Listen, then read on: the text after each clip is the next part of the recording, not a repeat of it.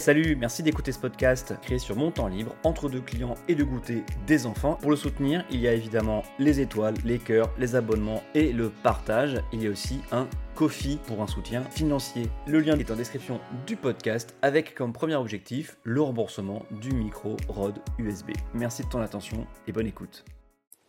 Bonsoir tout le monde, salut Ah, excusez-moi,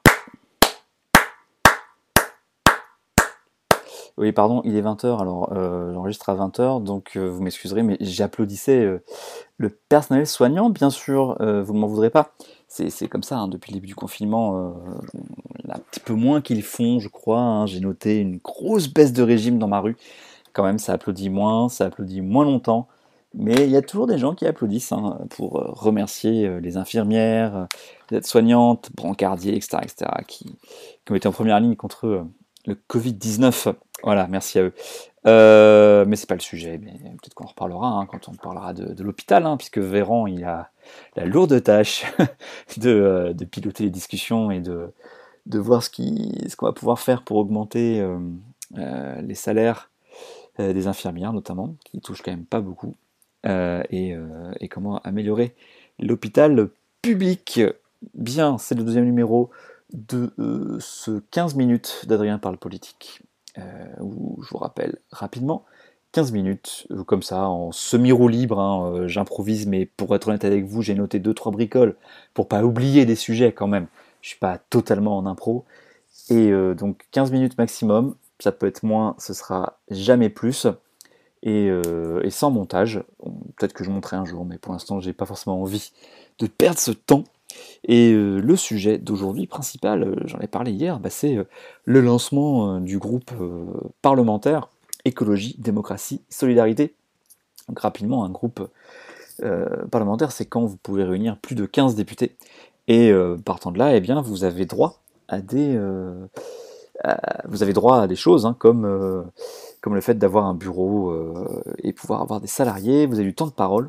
Alors, un salarié, c'est anecdotique comme ça, hein, mais ça permet quand même d'organiser le travail entre les députés et euh, ça vous permet d'avoir des gens qui travaillent pour le groupe et pas seulement pour les députés, parce que les députés ont leurs propres assistants, mais donc le groupe peut avoir ses propres salariés pour le fonctionnement, et, c'est utile pour euh, la, cohésion de groupe, euh, le travail en commission, la, la, circulation d'informations. Ça évite que ce soit juste un agrégat de personnes, mais que ce soit justement un groupe qui peut travailler des sujets.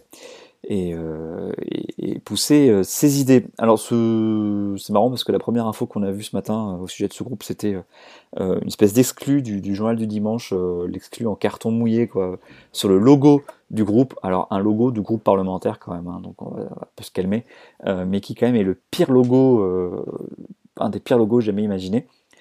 puisque c'est simplement le nom du, du, groupe parlementaire, écologie, démocratie et solidarité, euh, avec une espèce de bande à l'intérieur en bleu, rouge et, vert. Euh, donc déjà un logo qui ne marche pas en noir et blanc ou en niveau de gris, euh, un logo qui doit être, enfin qui est inutilisable. C'est vraiment un logo en fait. Et, alors apparemment, moi j'y ai vu les bandes de Netflix, vous me pardonnerez, mais alors en fait il paraîtrait que ce serait une référence aux bandes de réchauffement. Vous avez peut-être vu, plus la bande est rouge, c'est une bande par année, et plus il a fait chaud et c'est un outil qui a été inventé pour sensibiliser au réchauffement climatique. Alors ce serait une référence à ça. Mais bon, c'est un poil trop complexe pour un logo quand même, si vous voulez mon avis. Mais bon, c'est pas grave, après tout, euh, c'est pas euh, sur un logo qu'on va juger un groupe ni un parti, hein, parce que sinon, il y aurait, comment dire, personne ne passerait l'examen, quoi. Hein. Alors, il y a qui dans ce groupe? Alors, il y a euh, une vingtaine de députés, précisément 1, 2, 3, 4, 5, 6, 7, 8, 9, 10, 11, 12, 13, 14, 15, 16, 17, 18, 19, 20, ouais, c'est ça. Euh, et on va aller voir qui c'est. Alors, il y en a plein que je connais pas. Hein. Euh, par exemple, Delphine Bagari, je ne sais pas qui c'est. Alors, Delphine Bateau, par contre, ça, oui, bien sûr. Une ancienne socialiste, une ancienne disciple de, de Ségolène Royal, issu aussi euh, de toute la toute l'école de formation euh, gauche socialiste, hein, Julien Drey et compagnie, hein, c'est une école très sérieuse. ça me penser qu'il faudra que je vous parle de Baron Noir, mais on y reviendra plus tard, un autre jour. donc députée des Deux-Sèvres, hein, vraiment, elle a fait tout comme, tout comme Ségolène. Aujourd'hui, elle est à la tête de Génération Écologie. Alors ça, si on m'avait dit ça il y a 5 ans, j'aurais bien rigolé. donc un petit parti écolo, quel cornac, et qui est allié à ELV aux dernières élections. une députée de la Meuse, Émilie Cariou, je ne sais pas vraiment qui c'est, Annie Chapelier dans le Gard, Guillaume Chiche, j'ai déjà entendu son nom, mais je vous avoue que je ne sais plus, Hélène de Courson, hein, pareil, Jennifer de Temerman, Paula Fortezza, donc elle, bon, elle a pas mal été active comme tout député de l'étranger, très actif euh, euh, à l'Assemblée nationale en fait, puisqu'ils sont pas souvent en circonscription.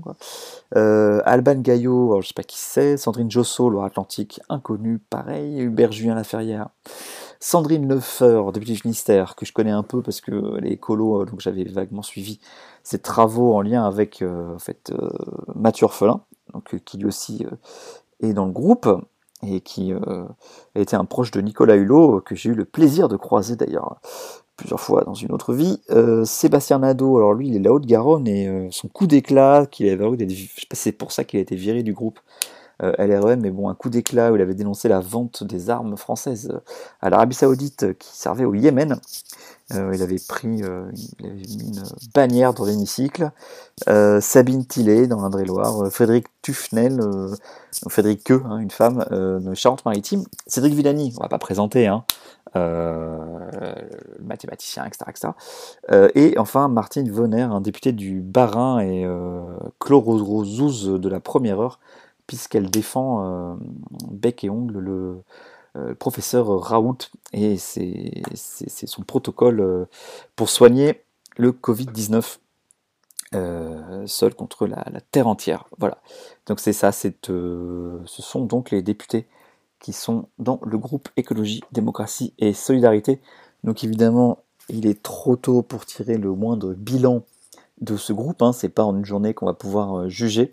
ils ont fait perdre la majorité absolue au groupe de la République en marche qui pourrait la, regagner à une voix près, euh, parce que euh, il y a un député euh, qui s'en va et qui sera remplacé par son, sa suppléante qui va, elle, par contre, siéger avec la République en marche. Donc, bah, c'est dommage, mais bon, on verra si ça se fait comme ça. En tout cas, sa majorité tient plus qu'à une voix, majorité absolue, donc il va soit devoir, la République en marche, va devoir soit aller chercher chez Agir et le Modem, donc plutôt vers la droite, ou alors, peut-être, euh, vers euh, ce nouveau groupe Écologie, Démocratie, Solidarité pour bâtir une majorité. Euh, ce serait du parlementarisme. Ça, semble presque trop beau pour être vrai en France, parce que d'habitude on, est quand même, habitué à avoir des parlements verrouillés, surtout depuis 2002.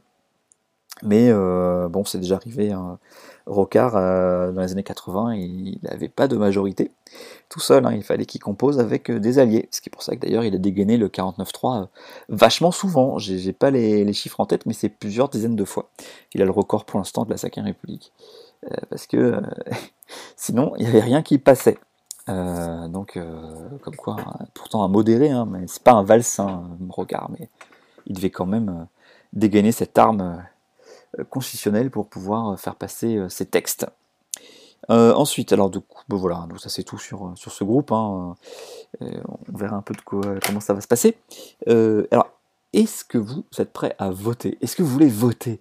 Dites-moi, dites-moi. Alors, je parle pas des municipales hein, où le conseil scientifique a dit que ça pouvait se faire en, juin et qu'on pourrait peut-être retourner voter, si vous êtes concerné bien sûr, en juin pour euh, finir l'élection des conseils municipaux, mais euh, il y a une rumeur qui, qui enfle, euh, alors parce qu'en plus c'est Journet qui est un député européen, mais proche de la Macronie, hein, proche de Macron, proche qui a ses entrées au château, qui, qui a dit dans le Figaro qu'on pouvait envisager une, dissolution. Alors bon, Villepin sort de ce corps, quoi, parce que pour l'instant, les dissolutions, à part euh, pour des présidents récemment euh, élus, hein, en fait ça arrivait que, bah, que deux fois. Euh, de mémoire. Hein. C'est Mitterrand qui avait dissous en 81 et en 88 hein, pour avoir une majorité avec lui, puisque à chaque fois il a été élu avec une chambre de droite. En 81, bah, c'était la majorité qui, travaillait avec Giscard et, je ne sais plus quel était son Premier ministre. Euh, et après, c'était euh, la majorité euh, de droite de 86 avec Chirac en Premier ministre. Hein. Et évidemment, Mitterrand arrive et il dissout l'Assemblée nationale pour, pour élire une majorité de gauche, socialiste, normal quoi.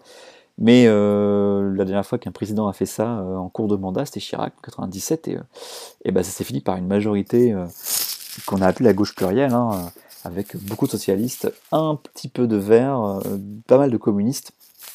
Et donc c'était la, gauche rose, rouge, verte des années, enfin des 97-2002, avec Jospin, yo-yo, en Premier ministre. Bref, ça s'est mal passé pour Chirac, sauf si on considère que comme il a été réélu en 2002, et ben, ça a été plutôt pas mal pour lui, puisqu'en fait, bah, en 5 ans, pendant 5 ans, il était dans l'opposition, donc ce qui fait que quand il a été candidat en 2002, c'était pas tellement un sortant, c'était presque Jospin le sortant en fait, le pauvre. Euh, donc euh, voilà, le plan, espèce de coup de billard à trois bandes, c'est c'est soit gagner et être légitime encore plus, soit perdre et pouvoir ensuite se retrouver dans l'opposition et, un président un peu comme Chirac est gagné en, 2022. Alors évidemment, c'est que c'est la politique fiction. on nage en pleine en, grand n'importe quoi. Voilà, c'est un grand n'importe quoi. Euh, c'est de la pure spéculation, quoi. On peut pas savoir. Et j'avoue que je sais pas trop si la période s'y prête, hein, pour être honnête. Est-ce que franchement on a du temps à perdre? Alors bon, je dis ça, et en même temps, il y a les municipales à finir, et je dis je suis plutôt pour qu'on vote assez vite. Mais est-ce qu'on veut qu'on s'impose d'une élection en plus, genre euh, fin 2020, alors qu'en plus après en 21 on a deux autres élections? Euh, Changer la majorité du pays peut-être, enfin bon, je sais pas. Après tout, hein, si ça donne une, Assemblée nationale euh, plus légitime que ce qu'on pourrait croire qu'est celle d'aujourd'hui, hein, pourquoi pas, mais bon, je, sais pas, j'avoue que je suis assez surpris par ce genre de, de bombe nucléaire euh, politique, parce que c'est des fusils à un coup, hein. quand vous avez dissous après, vous ne pouvez pas recommencer, quoi. une fois que c'est enclenché, on n'arrête plus, c'est fini, quoi.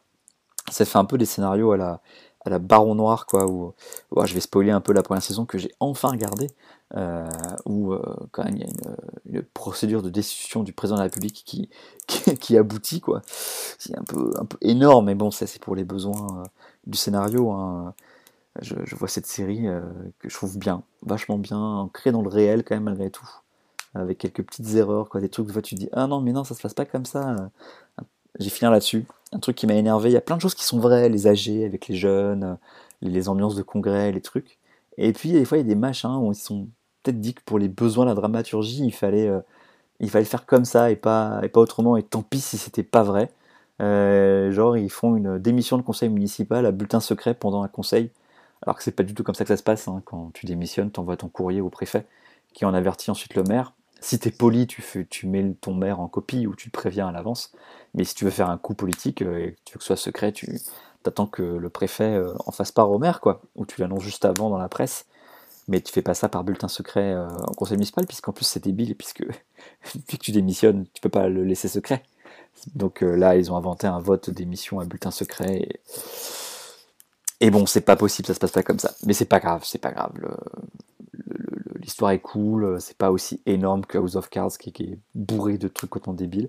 Euh, ça reste euh, crédible, ça sent le vrai, quoi. On sent les, les mecs qui ont fait la politique, qui connaissent bien le PS, les magouilles internes, les trucs, les arrangements, les ambiances, quoi. Surtout, c'est c'est vachement bien. Si vous l'avez pas vu, je, vraiment, je vous, je vous conseille, malgré ce spoil que je vous ai fait de la saison 1. Mais bon, c'est pas tellement la fin qui compte que, que le chemin pour y arriver. Hein. Voilà, c'est ce que disent, ce que disent les bons spoilers comme moi quand euh, leur langue fourche. Hein, mais c'est pas grave, c'est l'histoire, c'est pas, pas la révélation qui compte, c'est le cheminement, tu vois. Donc, euh, bah, une bonne, saison, une bonne euh, série, une bonne première saison, et voilà, je suis en train de continuer là. et apparemment, la troisième est très très bien. Et en même temps, il y a Morel, donc c'est sûr, ça peut être que bien, quoi. Dans une espèce de, de Mélenchon. Voilà, c'est ce qu'on m'a dit, donc j'en sais pas plus. Mais bon, non, c'est vraiment chouette comme série. Et donc je vous la conseille, malgré ces petits trucs euh, qui parfois font tiquer les gens qui ont l'habitude de la politique et qui connaissent bien les choses. Voilà. Bon, et eh ben écoutez, euh, on va s'arrêter là. Hein, euh, j'ai bien, bien dit, 15 hein. minutes max, ça peut être moins, ça sera jamais plus.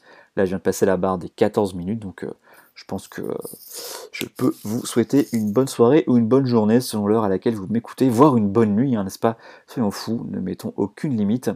Et euh, je vous fais des bisous. Ciao. À bientôt.